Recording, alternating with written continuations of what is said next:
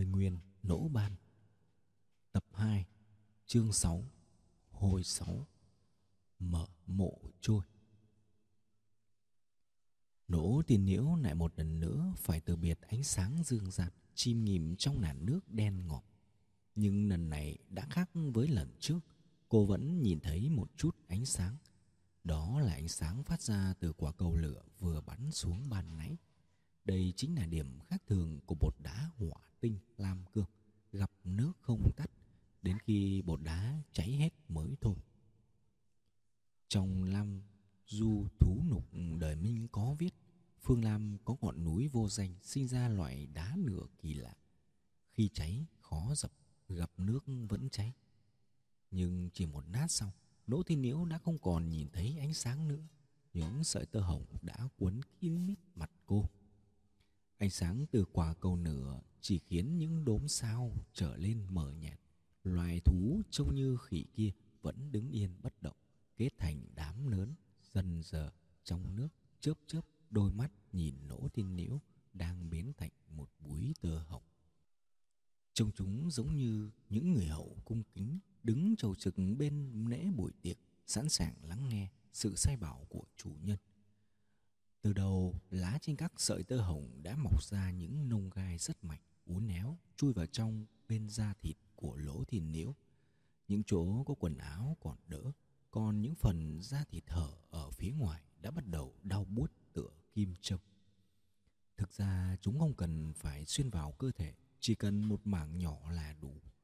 Dây tơ hồng này, cả cuộc đời chỉ vọn vẹn trong một khắc nếu may mắn bắt được sinh vật để hút máu, tốc độ tất nhiên phải cực kỳ chóng vánh. Hơn nữa dây tơ hồng chỉ mọc trên mồ mả, không có âm khí từ trong mộ, chúng sẽ không thể tồn tại. Vì vậy mới nói rằng chúng là cánh tay của ma quỷ. Chúng có tư duy của ma quỷ. Chúng tiếp tục quấn chặt lấy nỗ thiên niếu, muốn mở thêm nhiều lỗ hút máu hơn nữa. Hai sợi tơ hồng luôn qua khoảng trống giữa hai vạt áo mỏng manh của nỗ tiên liễu chui vào trước ngực cô. Đột nhiên chúng dừng lại. Không chỉ hai sợi tơ hồng này mà tất cả chúng đều đã dừng lại cả. Sau đó, những nông gai mọc từ đầu lá vội vã rút khỏi da thịt nỗ tiên liễu rút cả vào trong lá. Không biết hai sợi tơ hồng kia đã đụng phải thứ gì hay phát hiện ra thứ gì ở trước ngực cô, nhưng có thể khẳng định rằng những thứ đó đã khiến chúng sợ hãi.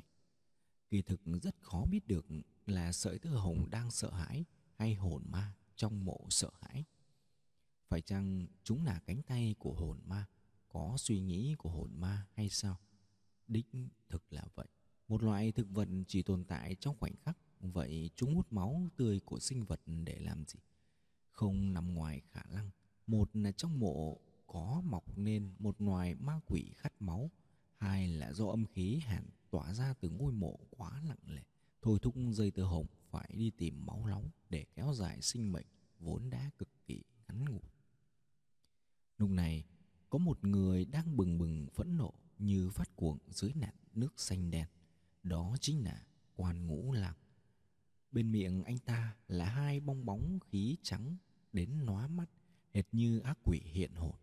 Tay mú tít cây phát đao chém điên cuồng vào đám dây dợ hỗn độn. Nhưng kỳ thực không cần anh ta phải chặt chém, cuộc đời ngắn ngủi của tơ hồng cũng đã đến hồi tận số. Cành lá đang nhanh chóng co rút quăn quại và khô úa thân nhánh cũng trở lên giòn yếu tất cả những sợi tơ quấn trên người lỗ thiên nhiễu đều đã buông lỏng lỗ thiên nhiễu chỉ cần nắc nhẹ tứ chi đã dễ dàng thoát ra được ngoài nhưng là kỳ hơn nữa là những con thú trông như hủy kia vẫn không hề phản ứng chỉ dương mắt nhìn ghé trai dũng mãnh vung đao chém đám tơ hồng duy chỉ có ánh mắt vẫn không ngừng hấp háy một thứ ánh sáng rợn rợn rất đáng sợ. nổ thì nhiễu vừa vùng ra khỏi mớ bỏng bong, lập tức kéo ngu lang bơi nhanh về phía cánh cửa hình trăng khuyết. Cô đã biết những con quái vật hình thú như khỉ kia là giống gì. Khi còn ở trên núi Nong Hổ, cô đã nghe những đạo sĩ kể qua. Vì vậy cô không muốn rơi vào cõi chết thêm một lần nữa.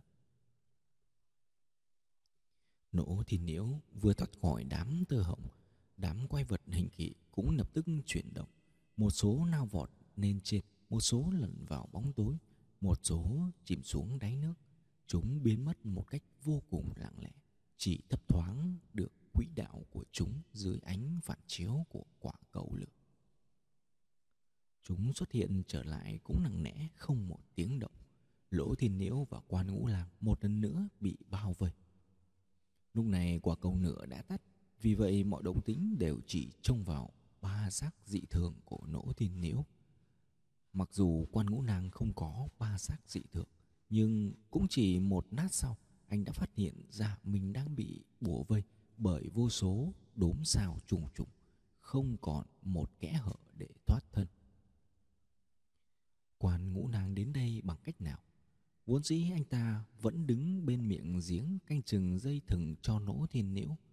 Đột nhiên, từ trong giếng, bọt nước phun lên trông rất dị thường. Đầu dây thừng bị nôi kéo lúc chặt lúc nọng. Ngũ làng gan như nửa đốt, mấy lần định nhào xuống giếng nhưng lại thôi. Chuyện mà Lỗ Thiên Nhiễu đã quyết định, anh tuyệt đối không dám trái. Bỗng dừng tiếng vọng trầm ngâm không biết từ nơi nào vọng lại dưới chân ngũ lạc rung rinh trao đảo. Anh phải đưa tay bám lên cây cột góc phòng. Tay kia tì lấy chui đao mới có thể giữ được cơ thể. Nhưng sau chốc rối loạn ngũ lang chợt phát hiện đầu dây thừng cán đạo đã biến mất. Thì ra trong lúc chống đao để giữ thăng bằng anh đã vô tình bấm phải nút cơ quan, khiến đoạn cuối của cây đao như ý tam phần rời ra và xoay ngang. Đầu dây thừng đã tuột ra khỏi chuôi đao, rơi xuống lòng giếng. Ngũ lang vô cùng hoảng hốt và luống cuống, không biết phải làm thế nào, đành phải cầu cứu ông nục đang đứng ở bên ngoài. Ông nục vốn đang đứng trước chậu cảnh bên ngoài thư hiên, lúc này chợt ngã sụp xuống đất chậu cảnh có tạo hình vô cùng thi vị cũng đổ vỡ tan tành những mảnh vỡ của chậu từ xa bắn ra tung tóe Ông Đục mới rồi còn đứng ngẩng đầu quan sát xung quanh, giờ đầu cúi gục, ngồi rũ trên nền đất bất động. Ý nghĩ đầu tiên chạy qua đầu ngũ lang là ông Nục. Ông già gầy gò xương sọ, thương tích khắp người kia đã chết mất rồi. Cũng phải, tuổi ông Nực đã cao, lại thương tích nặng nề đến khắp người lát bấy. Trên lưng và thân còn xuyên sâu những ngọn thép nhọn hoắt. Máu không ngừng chảy xuôi theo cuống thép chĩa ra còn mảnh da thịt nào lành lặn cũng bị nửa thiêu phập phồng những nốt phồng trải qua vài cơn đau kịch kiếng đều đã vỡ toạc từng đám da lớn bết bát bong chóc, chỗ dày, chỗ mỏng, chỗ trắng, chỗ đen những chỗ chợt ra trở lên trắng bệch, gần như nhìn thấu nớp thịt bên trong. Phải chịu đựng nỗi dày vỏ như vậy, cho dù chưa chết hẳn, cũng đã thành ma đến bảy, tám vật ngu nàng nặng nẽ tiến đến sau lưng ông lục. Khi chỉ còn cách ông lục gần một bước chân, anh đưa tay kéo lấy vai ông. Đúng lúc đó, cái đầu đang cúi gùng của ông lục bỗng ngẩng phất lên. Ngũ lang giật bắn mình cứ ngỡ là xác chết hoàn hồn ông lục vẫn chưa chết ông từ từ xoay người lại trên mặt ông từng đường máu ngoằn nghèo chảy xuống có lẽ là khi đổ xuống cùng chậu cảnh từ xa, ông đã bị thương. Đầu ông ngất ngược nghiêng hồi, không biết là do đau đớn hay là sức tàn lực kiệt. Nhưng trên cánh tay ông vẫn nắm khư khư bàn độn sáp luôn mang theo bên mình. Ánh mắt ông Lục nhìn vào ngũ lang có phần đờ đẫn. Ngũ lang cũng nhìn ông Lục không chớp mắt. Ông Lục muốn nói một điều gì đó nhưng không thể thốt nên lời. Ngũ lang cũng không thể đọc được điều gì trong ánh mắt ông. Ông lục đưa ngón tay ấn mạnh lên trán mình. Ngũ lang nghĩ thầm, chắc ông muốn nhờ mình băng bó giúp vết thương trên trán chăng? Nhưng không phải. Ông lục đưa ngón tay quẹt dòng máu đặc quánh trên chặt rồi viết chữ trên mặt đất. Ngũ lang có biết một vài chữ, nhưng tự dạng phải nhận thật ngay ngắn mới ra lột.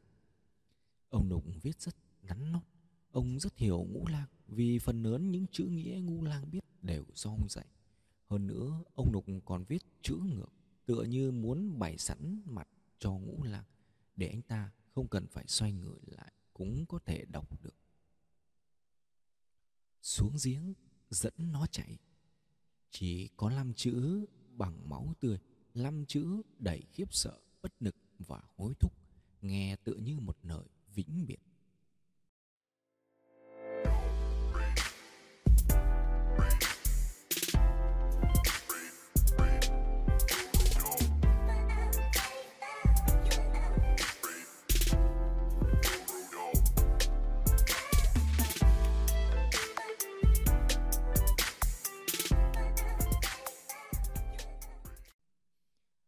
Sao phải làm như vậy? Ngũ lang không biết và cũng không hỏi. Nhưng anh biết những con chữ kia đang yêu cầu anh phải làm gì. Thế là anh ngay lập tức xoay người bước đi, vừa bước đi, vừa giả móc từ trong giọt ra những chiếc túi da màu trắng và một ống trúc hai đốt. Hai chiếc túi da màu trắng mỏng tanh chính là bảng quang lợn đã được gia công. Còn ống trúc hia đốt kia là một chiếc bơm đơn giản ngũ lang thao tác rất nhanh chóng khi bước đến bên miệng giếng bên miệng anh đã ngậm lấy hai túi bạc chứa đầy không khí đây là tuyệt chiêu khi dùng ngụp nặn do một ngư phụ nổi tiếng ở Thái Hồ tên là Du Hiếu Tích, biệt danh là rùa gai dạy cho. Phương pháp này có thể giúp thợ lặn lấy thêm được vài hơi dưới đáy nước. Tương truyền, phiên giang thử tưởng bỉ, một trong những ngũ thử là đới đao thi vệ của quan danh bao trực nổi tiếng đời Tống khi ngụp nặn trong nước cũng dùng phương pháp này. Nhưng Nỗ Thiên Nhiễu không thích dùng đến nó Điều này cũng dễ hiểu. Một thiếu nữ ngậm bóng rái lợn trong miệng, quả thực không được thanh tao cho lắm. Quan ngũ lang không cần buộc dây thừng. Anh nhanh chóng cởi bỏ lớp quần áo bông bên ngoài. Tay cầm phát đao, nhảy thẳng xuống giếng. Khi vừa rơi xuống nước, là nước giá bút thấu xương đã khiến ngũ lang suýt nữa thì chết ngất. Nhưng gắng nạn xuống sâu, cái lành đã không còn kịch liệt như trước anh nhanh chóng quan sát xung quanh rồi bơi theo hướng có ánh sáng màu đỏ. Ông Lục thấy ngũ lang nhảy xuống giếng, khuôn mặt gắng gượng lộ ra một nét cười, nghĩ thầm. Chỉ biết nghĩ tới con bé kia thôi, chẳng thèm đếm xỉa gì tới não già này. Cũng chẳng trách được nó, hơn 20 năm về trước, mình cũng đâu khác gì thằng ngốc này. Mà không, mình còn bất chấp hơn cả nó. Ông không nghĩ ngợi lan man nữa, vẻ mặt lại trở lên hết sức lặng lẽ. Ông cúi đầu nhìn vào bàn độn giáp trong tay. Phương vị kiểu tinh bát môn trên bàn độn giáp đã khác nhiều so với khi mới bước vào trong cổng. Chỉ trong một khoảnh khắc ngắn ngủi, phương vị đáng lẽ không thể thay đổi. Nhưng lúc này, khi ông vác đầu vào chậu cạnh tự xa, máu chảy đầm đìa xuống đầu đã nhỏ lên cả bàn độn giáp chảy thành một vệt ngoằn nghèo. Với người thường, điều này có ý nghĩa gì? Nhưng với một cao thủ trong phong thủy của phát tiết kim đoạt thạch như ông Lục, mọi chuyện lại khác. Vệt máu đỏ tươi đã biến kinh môn thành thương môn, lại cắt một đường xéo chia đôi hai con đường trên sao thiên vệ, để lại cục tướng hung tại thu đông. Ông Lục nhậm thầm một câu liệm câu cầu câu cầu huyết. Thương môn khi dứt số ba đuổi giết đòi lợ tìm vật mất. Sao thiên vệ đi hai đường trích chỉ còn hung hiểm tại thu đông. Dòng máu tươi đã khiến cục tướng biến thành vận số này xem ra lần này lắm xương giả lua của ông sẽ phải tàn tạ cùng khu vườn ngự long cách thật rồi. Không biết đây là kiếp nạn hay chính là kiếp số của ông. Thế là ông lê bước về phía trước mấy bước, sau đó bám vào một lan can bằng đá, cố gắng đứng lên tiếp tục ngẩng đầu nhìn khắp bốn phía. Cơn chấn động kịch liệt khi nãy đã biến cảnh vật xung quanh biến dạng hoàn toàn đường hành lang đã bị vỡ lát một phần, mái ngói trên tường sạt nở, cây cối nghiêng ngả. Nhưng mọi thứ đã trở lên thoáng đãng hơn. Ông nục coi đây lại là một chuyện tốt. Thoáng đãng hơn sẽ dễ tìm kiếm hơn. Ông đang muốn tìm kiếm một cây cột trụ, một cây cột trụ bản nong. Ngự long cách, bàn nong cục lại là huyết thống của hoàng gia bởi vậy, trong khu vườn này chắc chắn phải có một cây cột. Một cây cột dùng để chống đỡ thiên địa trói giữ thần nong nếu không, cả khu vườn đã sụp đổ từ lâu rồi. Dường như ông nục đã tìm đúng hướng. Ông dứt khoát rời khỏi thư hiên, bước chân siêu vẹo, men theo hành lang dâu rộng, tiến về phía trước. Ngũ nàng rút lấy một túi khí đang ngậm nhét vào miệng đỗ thiên liễu sau đó khu khoắng cây phát đào đạp chân vào nước, lao vụt về đám sao dày đặc. Anh đang muốn mở ra một con đường thoát, cho dù không thành công, chí ít cũng có thể khiến lũ quái vật hình khỉ kia giãn ra chút ít để lỗ thiên nhiễu có cơ hội thoát thân. Vậy lũ quái vật hình khỉ kia rốt cuộc là giống gì? Đó chính là quỷ nước, hay còn gọi là khỉ nước.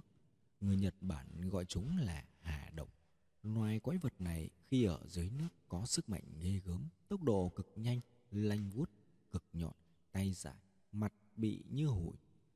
Chúng thích dìm người xuống nước, lấy bùn đất nhét vào thất khiếu cho đến chết, trừ phi gặp phải người bơi nổi cực tốt đáp trả.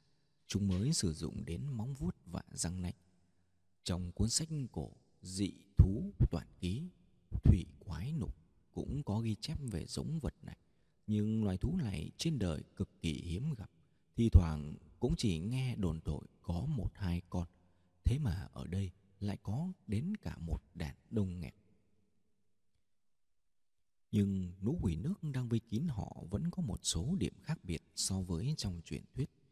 Thứ nhất, mắt của chúng xanh nét chứ không đỏ mặc dù trông cũng giống khỉ, nhưng cơ thể vạm vỡ khác thường khắp người ghẹ hụt. Giữa các móng vuốt của chúng cũng không có mạng, lên có vẻ càng giống với động vật ninh trưởng hơn. Trước đó, nỗ tin hiếu đã nghe nói về loại quái vật này, không chỉ từ một người. Từ nhỏ sinh sống trên vùng đất giang lam, người già muốn cấm đoán trẻ nhỏ không được ra bờ sông nghịch ngợm, thường mang loài quái vật này ra đe dọa. Về sau tại gác phù hải trên núi nong hồ cô nhìn thấy một bức bích họa vẽ một con quái vật nấp dưới ná sen và lau sậy, nhưng không biết là giống vật nào. Hà đạo trưởng trong gác phù hải nói với cô rằng, giống quái vật này tên là khỉ nước, người ta thường gọi là quỷ nước. Ông còn dặn cô hãy ghi nhớ hình dạng của nó không chừng, về sau gặp phải nhưng lại không chỉ cách ứng phó ra sao khi ở dưới nước, ngũ nang không thể xoay tròn cơ thể.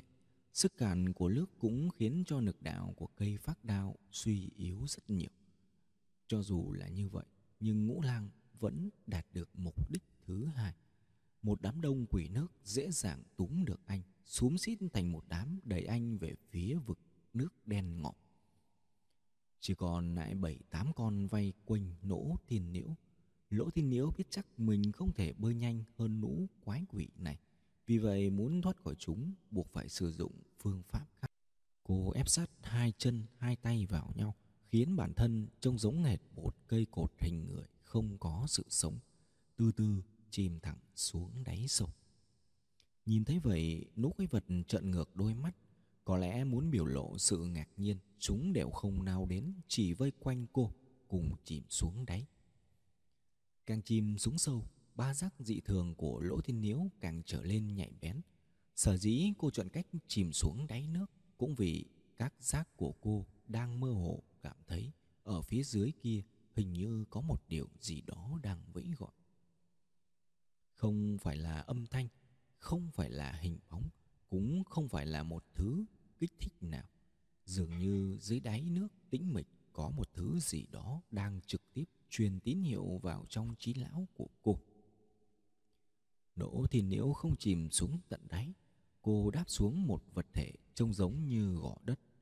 Mới đầu, nỗ thì nếu còn giật bắn mình, ngỡ rằng mình đang đứng trên một mai con rùa khổng lồ. Nhưng ngay lập tức, cô đã chạm phải một cột thấp hình trụ nhô lên, khiến cô chắc chắn đây không phải là mai rùa. Vậy đây là thứ gì?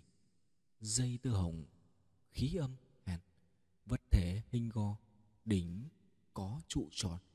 Tất cả những thứ đó đã vẽ ra một kết cấu trong trí lão cục Một kết cấu ngầm dưới đáy nước vô cùng hiếm có trong nhân gian. Một ngôi mộ. Dưới đáy nước sâu, bóng tối càng đen đặc.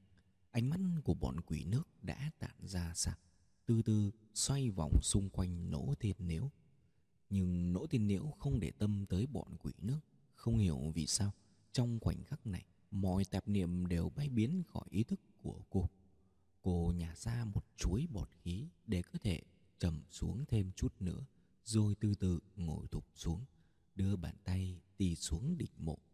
Cảm giác dưới tay khi chạm vào đỉnh mộ rất quái nạn Sục giác phi thường của lỗ thiên niễu đã không thể nhận ra đó nam tử chất liệu gì.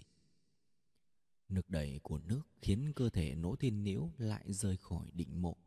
Cô bèn xoay ngang người, hai tay gạt nhẹ lên phía sau, đưa cơ thể trườn về phía trước chếch xuống dưới, sau đó nhẹ nhàng bám vào cột trụ trên đỉnh mộ.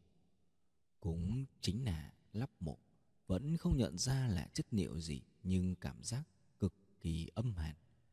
Trên cột trụ có hoa văn, Nỗ Thiên Nhiễu vừa chạm tay vào đã phát hiện đây là mẫu hoa văn rồng bay trong mây. Trên mộ có hoa văn hình rồng, vậy người chôn trong mộ sẽ là ai? Trong lúc Nỗ thì nếu nứt bàn tay nên hoa văn rồng, cô đã cảm nhận được có luồng âm hàn tỏa ra từ đỉnh mộ, xuyên qua lòng bàn tay của cô, đi ngược lên trên, lên tới cánh tay, hai vai, hai má, rồi sộc lên tận đỉnh đầu. Cuối cùng lại hội tụ ở cung Lê Hoàn. Cung nề Hoàn, tức thượng đan diệt, là bộ phận đỉnh đầu của con người, nguyệt của nố nà bách hội. Những luồng âm hàn khi nãy khiến Nỗ Thiên Liễu cảm thấy hết sức thư thái dễ chịu. Trong thoáng chốc, cô cảm thấy cơ thể trong suốt tựa pha lê, dường như mới được thanh lọc từ trong ra ngoài. bà giác của cô trở lên nhạy bén gấp bội. Đây đều là việc đầu tiên cô có thể khẳng định được sau luồng khí âm hạn thâm nhập vào cơ thể. Bởi vì đầu ngón tay giữa trên bàn tay trái của cô đã lần ra được một dòng chữ dọc rất mở, rất nâu từ trong đám hoa văn rộng mây. Tục tăng ứng văn chi mộ. Cô lần đi lần lại dòng chữ này đến ba bốn lần không phải để tìm hiểu xem tục tăng ứng văn là ai mà vì sáu chữ đó đã đem đến cho xúc giác siêu việt của cô những phản ứng rất khác lạ. Trong sáu chữ này có chữ ứng hơi nhô cao lên một chút, độ chênh lệch rất tinh tế. Ngay cả những người mù sơ soạn cả đời chưa chắc đã phát hiện ra, nhưng nỗ thiên nếu lại có thể. Hơn nữa, cô cũng chỉ vừa mới có được khả năng này. Ngón tay của Lỗ Thiên Niễu dừng lại trên chữ ứng, dừng lại một cách vô thức. Ngón tay của cô đã ấn xuống, dường như cũng đã ấn xuống một cách vô thức. Tất cả đều diễn ra hết sức tự nhiên, tựa như tơ nhiễu gió đưa vô tình phất qua tấm bia mộ, nằm ngay bên cạnh.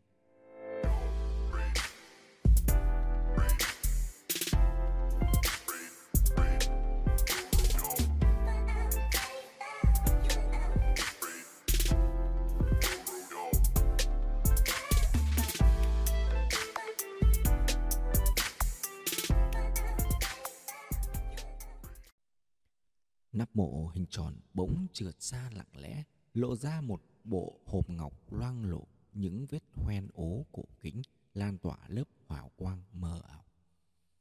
Ánh sáng rất mơ hồ, nhưng cũng đủ để Nỗ Thiên Nhiễu nhìn thấy một hoa văn hình ngọn lửa chạm trên nắp mộ.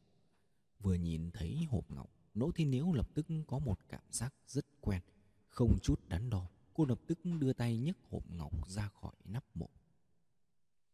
Cũng không hiểu tại sao Từ khi Nỗ Thiên niễu đặt chân lên đỉnh mộ, Cô chẳng khác gì một kẻ ngốc, Chẳng hiểu gì về khảm tử, Không còn đếm xỉa đến những quy tắc Và cấm kỵ khảm tử ra nữa. Mọi hành động của cô dường như đột ngột gấp gáp, Nhưng thần thái vẫn hết sức bình thản tự tin. Không có bất kỳ sự cố nào xảy ra, cảm giác của lỗ thiên nhiễu hoàn toàn chính xác. Dưới đây, dù âm khí lan tràn nhưng không hề ô uế dơ bẩn, cũng chưa từng dính chút máu tanh. Xem ra cho tới tận hôm nay, đám tơ hồng trên ngôi mộ vẫn chưa một lần được hút máu sinh vật sống. Nỗ thì nếu đưa hộp ngọc luồn qua khe hở giữa hai vạt áo đối nhau, đưa vào lơi mà vừa lấy đã khiến đám tơ hồng phải khiếp sợ rụt về, đặt sát vào da thịt. Cảm giác ấm áp lan tỏa từ hộp ngọc cũng giống như cảm giác khi chạm vào lắp mộ lúc nãy, khiến cô vô cùng thư thái, dễ chịu. Mấy con quỷ nước còn lại đã bắt đầu hành động. Chúng cũng khép chặt vòng vây, bao quyến canh mộ. Nỗ thiên nhiễu lập tức cảm nhận được sự di chuyển của chúng, nhưng cô lại không có cách nào để đối phó. Cô chỉ có ba xác mẫn cảm dị thường, nhưng hành động lại không đủ tốc độ. Cô chỉ biết nắm chặt lấy trụ tròn trên đỉnh mộ yên lặng cảm nhận hành động của lũ quỷ để sẵn sàng dốc toàn lực đưa ra cú giằng co cuối cùng. Lũ quỷ nước không nao về phía nỗ thiên nhiễu đầu tiên, chúng từ các hướng nao đến tụ tập ở dưới ngôi mộ, sau đó lại ngược trở lên vị trí song song với ngôi mộ, rồi bơi vòng theo một hướng. Chúng bơi xuống ngôi mộ, là để nấy lên những thứ dài dài phát ra những tiếng len keng của kim loại, trông rất giống sợi xích. Chắc hẳn thứ đó rất nặng nề từ âm thanh khi chúng kéo được lên và khi sự di chuyển của lũ quỷ nước. Lỗ thiên nhiễu có thể phán đoán được điều đó. Lúc này, lỗ thiên nhiễu quả thực đã giống như đang đứng trên mai rùa. Cùng với sự chuyển động của lũ khỉ nước ngôi mộ cũng bắt đầu chuyển động chậm chạp, hệt như một con rùa lớn thì ra lũ quỷ nước đang kéo mộ đi, không biết chúng muốn kéo đi đâu. Đúng vào lúc này, cô nghe thấy một tiếng nổ vang trời, tựa như bốn phía xung quanh thủy vực đều đang lộ mìn phá núi. Không chỉ có một tiếng, cũng không phải bốn tiếng mà chúng nối liền không dứt, bao thành một vòng tròn trọn vẹn xung quanh thủy vực. Những tiếng nổ rất có quy luật phương vị cũng rất tròn trịa. Cô liền phán đoán, chắc hẳn có một khảm diện khổng lồ đang hoạt động. Nghe thấy tiếng nổ, lũ quỷ nước đang kéo một phản ứng rất kịch liệt. Rõ ràng, chúng rất hoảng loạn, nhưng chúng không chịu dừng lại, vẫn tiếp tục dốc toàn lực bơi thẳng đến một hướng đã định ngôi mộ di chuyển càng lúc càng nhanh, vì xung quanh liên tục có thêm quỷ nước đổ về, xúm xít nào vào kéo cùng ở phía trước đã có những tia sáng loang lổ chiếu từ trên xuống. Nhờ vào những luồng sáng mờ ảo, cộng thêm ba giác mẫn tiệp của mình, lỗ thiên nhiễu đã nhận rõ ràng chuyện gì đang diễn ra. Thì ra, vật mà cô đang dẫm dưới chân là một ngôi mộ di động chìm dưới nước. Xung quanh ngôi mộ có vô số các sợi xích lặng lẽ. Lũ quỷ nước bám chặt vào các sợi xích để kéo mộ đi nỗ thiên Liễu đã từng nhìn thấy mộ trôi ở bên sông độc Nong thuộc vùng vân nam. Nơi đó có một số thị tộc vẫn sử dụng phương pháp thủy táng cổ xưa. Họ dùng gỗ mộc kết thành một cái bè có hình ngôi nhà thấp nhỏ, sau đó đặt xác chết người vào trong, thả trôi theo dòng nước xiết. Những kiểu mộ di động chìm dưới đáy nước như thế này, lỗ thiên nếu chưa từng nhìn thấy, chỉ mới nghe nói qua ông lục đã từng kể với cô rằng, trong phong thủy học, người ta bọc vỏ vàng bạc châu báu vào trong mồ mả của tổ tiên, sau đó nhấn chìm trong nước. Mong rằng sẽ giúp con cháu đời sau phát đạt. Thông thường để làm được như vậy, tổ tiên của họ phải có mệnh tướng thiên long, mệnh tướng linh quy, mệnh tướng thần lý. Nhưng thực ra, nếu đã có mệnh tướng vượng hảo như vậy, không nhất định phải nhấn chìm xuống nước chỉ cần tìm một mảnh đất tảng phong tụ khí trung bình trở lên là đã có thể phù hộ cho đời sau phát phúc. Đặc biệt là người có mệnh tướng thiên long tức là huyết thống chính tông của hoàng gia, sử dụng phương pháp an táng chỉ có thể là giống thất thế gặp lại hoặc huyết thống hoàng gia lưu lạc trong dân gian. Mặt khác cũng kèm theo một mục đích nào đó nên phải ẩn giấu tung tích không để người khác phát hiện. Nghĩ đến đây, Nỗ Thiên Niếu bỗng đưa tay nấn lên dòng chữ mở rất nông trên đỉnh mộ. Tục tăng ứng văn. Một vị hòa thượng có nghĩa là không có con cháu hậu duệ. Vậy cần gì phải dùng long khí của mình để che chở cho đời sau? Vậy cách an táng này có mục đích gì? Muốn nẩn trốn điều gì chăng? Hay là muốn che giấu điều gì? Nũ quỷ nước đã kéo mộ tới thẳng phía phạm vi chiếu ánh sáng của luồng ánh sáng. Ánh sáng mờ mịt đục ngầu rơi trên đỉnh đầu lỗ thiên nhiễu, khởi dậy trong cô vô vàn hy vọng. Hai chân cô dẫm thật mạnh lên đỉnh ngôi mộ, cơ thể lao thẳng về phía nỗ hồng sáng mở. Lúc này trong chiếc bong bóng lợn đã không còn bao nhiêu không khí. Nếu muốn tiếp tục đi theo ngôi mộ để có thể tìm ra lời giải đáp, cô buộc phải tiết kiệm tối đa lượng khí ít ỏi còn lại. Thế là Lỗ Thiên nếu quyết định lội lên mặt nước để lấy hơi, sau đó tiếp tục lặn xuống đi cùng lũ quỷ nước. Đương nhiên, hy vọng lớn nhất của Lỗ Thiên nếu nhất chính là lũ quỷ nước sẽ đưa cô thoát khỏi nơi đây. Không phải cô nhẫn tâm bỏ lại mọi người, mà quy tắc của nhà họ Lỗ là như vậy. Đó cũng là quy tắc chung của môn phái khảm tự xa khác. Bởi vì chỉ khi bản thân thoát khỏi khảm tự, bảo toàn được tính mạng trở ra mới có thể đem lại cơ hội đem theo bí mật của khảm tự để cứu sống những người còn lại. Bản thân còn chưa thoát được, lại sự theo tình cảm vội đi cứu những người khác thì cuối cùng cái mạng của mình cũng sẽ phải bỏ lại lốt. Khảm tự gia biết phải dùng lý trí và trí tuệ để tạo ra khảm tự và cũng phải biết dùng lý trí và trí tuệ để thoát khỏi khảm tự. Hơn nữa lúc này trong tay Nỗ Thiên nhiễu đang có một hộp ngọc vừa lấy được từ trong ngôi mộ. Không biết tại sao trực giác mách bảo với cô đây là một bảo vật vô cùng quan trọng khác nào long bảo trong cục tướng ngự long. Có được bảo bối này trong tay, việc giải cứu những người khác có lẽ sẽ trở nên dễ dàng hơn. Đỗ Thiên Niễu đâm vỡ một lớp băng không hề mỏng, ngoi đầu lên mặt nước. Cô phát hiện mình đã ở trong một cái ao nhỏ, thoạt nhìn đã biết nó được dùng để trồng sen và nuôi cá vàng. Nhưng tại sao mặt nước ở đây lại lạnh giá đến thế? Kỳ lạ hơn nữa là mặt nước không hề đóng băng, mà lớp băng chìm mặt nước hơn một thước.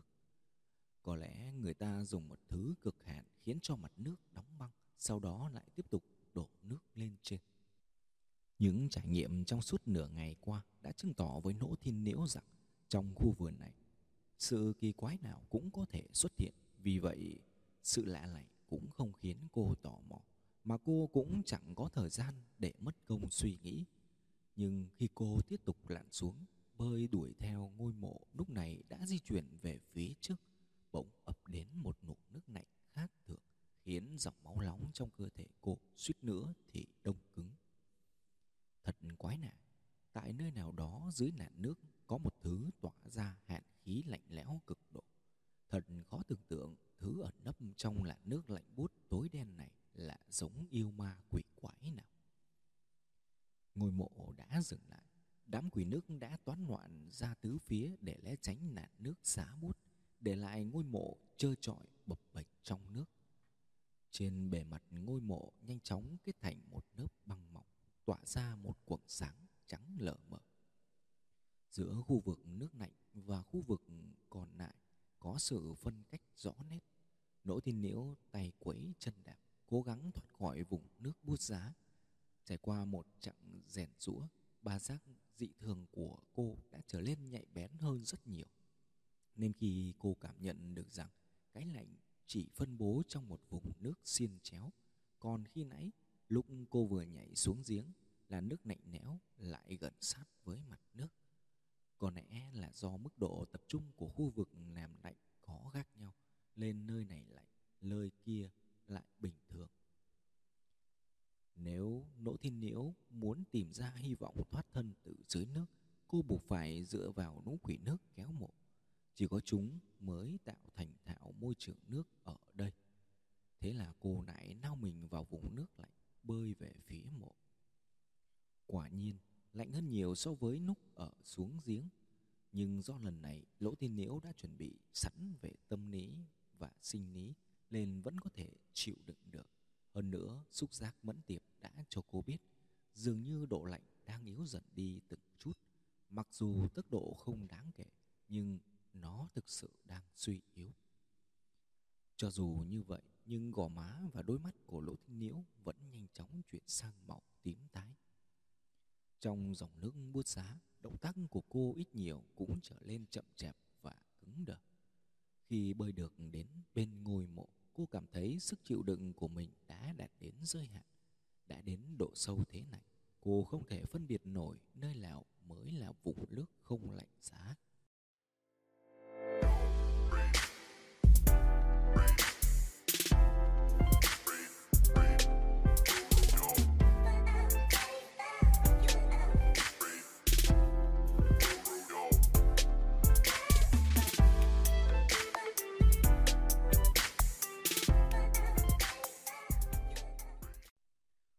Cố gắng mở to mí mắt, đã có phần tê dại quan sát xung quanh một cách khó khăn, tìm kiếm những dấu hiệu có thể phân biệt khác. Rất nhanh chóng, Nỗ Tin Nhiễu đã xác định được phương pháp hành động. Trước tiên, cô lặn xuống phía dưới ngôi mộ, vừa bơi được một chút, cô tụt nút thắt của sợi dây thừng trên tay ra, trong vào đầu một sợi dây xích trên mộ, rút chặt. Sau đó cô bơi về phía một con quỷ nước ở gần mình nhất. Mặc dù lúc này nỗ thiên nhiễu đã lạnh cóng đến mức không còn cảm giác. Nhưng chắc chắn ở chỗ con quỷ vừa chạy trốn kia sẽ là vùng nước không lạnh. Bởi vậy chỉ cần tìm thấy quỷ nước sẽ có thể thoát khỏi vùng nước buốt giá. Thoát khỏi được vùng nước lạnh, cơ thể nỗ thiên nhiễu đột nhiên trở lên mềm nhũn. Cô nhẹ nhàng trôi trong nước, chỉ bơi một cánh tay, vừa đưa cơ thể từ từ di chuyển về phía trước. Sợi dây xích ở đầu dây thừng phía bên kia thực sự rất nặng lệ, Với sức lực của cô chỉ có thể hơi kéo được nó nhích thêm một chút. Nỗ thì nhiễu đành phải sử dụng cách khác. Cô buông dài sợi dây thừng ra rồi đột ngột xoay người bơi xuống phía dưới con quỷ nước bên cạnh. Con quỷ không có phản ứng, có lẽ vì không hiểu Lỗ Thiên Nhiễu định làm gì. Ở dưới nước, tốc độ của Lỗ tin liễu không thật nhanh, nhưng vô cùng linh hoạt. Cô có thể tùy ý thay đổi phương hướng di chuyển một cách chóng vánh. Con quỷ nước thấy Nỗ Thiên liễu bơi qua dưới chân mình. Nó đang định ngoảnh đầu xem Nỗ Thiên liễu muốn bơi đi đâu. Thì cô lại đột ngột thay đổi phương hướng, bơi ngược trở lại theo đường dích sắc thoát cái đã mặt đối mặt với con quỷ nước.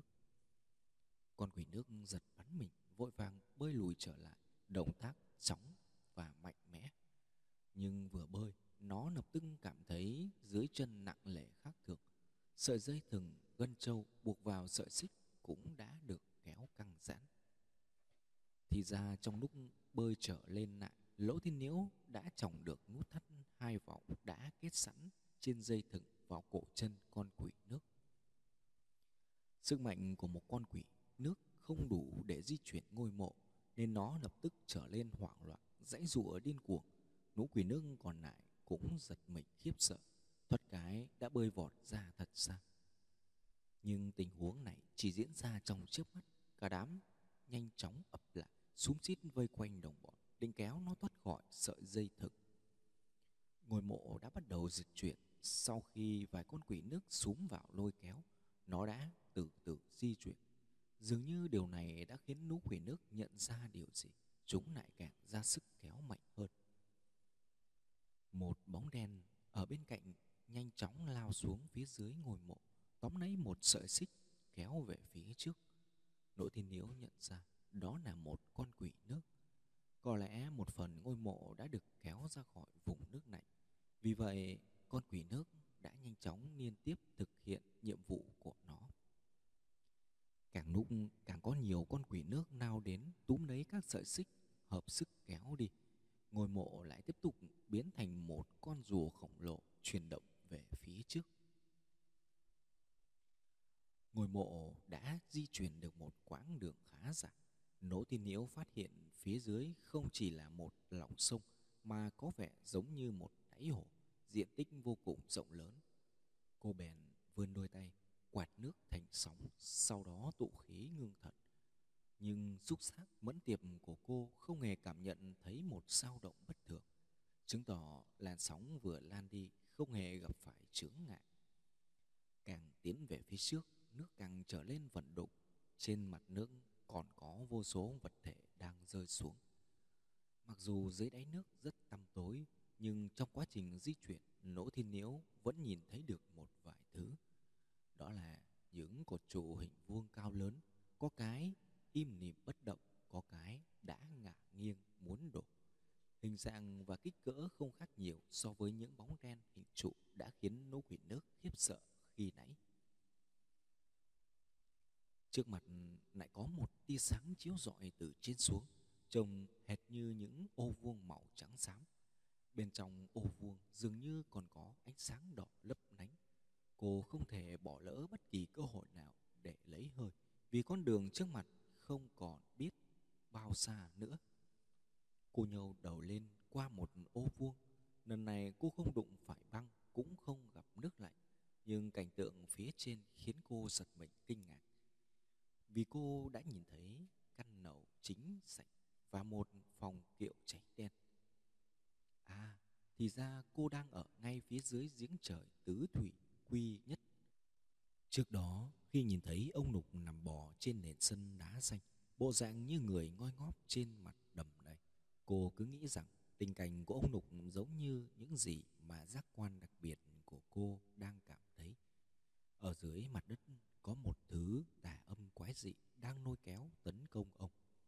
Nhưng bây giờ thì cô đã rõ, ông Nục khi đó quả thực đang nằm trên mặt đầm. Chỉ cần cử động hơi mạnh một chút sẽ lập tức nuốt xuống, rơi vào vòng nước tối đen lạnh lẽo. Nỗ thì niễu không chỉ phát ra một điểm này, mà cô còn có cảm giác rằng toàn bộ khu vườn với cách cục ngự long, bố cục bản long không phải được bố trí đối xung với nước mà toàn bộ đều được xây dựng trên mặt nước. Những cây cột vuông to lớn phía dưới kia chính là trụ đỡ cho toàn bộ công trình. Nếu quả thật là như vậy thì theo dòng nước phía dưới chắc hẳn có thể bơi ra bên ngoài khu vườn. Nhưng tại sao lại có những cây cột sụp đổ hoặc nghiêng muốn đổ? Nếu như đối phương muốn phá hủy khu vườn Chắc hẳn cột trụ phải đổ xuống cùng một lúc mới phải. Nhưng ở đây lại có chỗ này một cây, chỗ kia hai cây, muốn đổ mà không đổ. Nếu không phải đối phương muốn tự hủy khu vườn này, thì sao sức mạnh nào đã khiến những cây cột đổ nghiêng ngả siêu vẹo? Đỗ thiên liễu hít một hơi thật dài, rồi lại tiếp tục nặn xuống nước. Có lẽ đáp án đang ở ngay phía dưới. Dòng nước đục ngầu bởi vì nớp đất cát từ phần móng của khu vườn đang nở xuống. Ánh sáng rất mờ nhạt, vì lúc này đã sắp xế chiều, giếng trời đã khuất dưới bóng dâm của lóc nhà và tường bao. Mặc dù vậy, Nỗ Thiên nhiễu vừa quay trở xuống nước vẫn thấy rõ một một cảnh tượng vừa hiện ra trước mắt. Cô thoát đờ ra vì kinh hãi. Mù sắc sống trương phình như một chiếc nu cỡ bự trôi qua đầu mũi nỗ thiên nhiễu vô số kén sắc nhện càng trong suốt đang xoay tròn tít mù trong một nàn nước ngập rất mạnh cách đó không xa, một đám gì đó đen sì đang tụ lại một chỗ uốn éo kịch liệt. Tất cả những điều này mới chỉ khiến nỗ thiên nhiễu đỡ ra bị kinh hãi.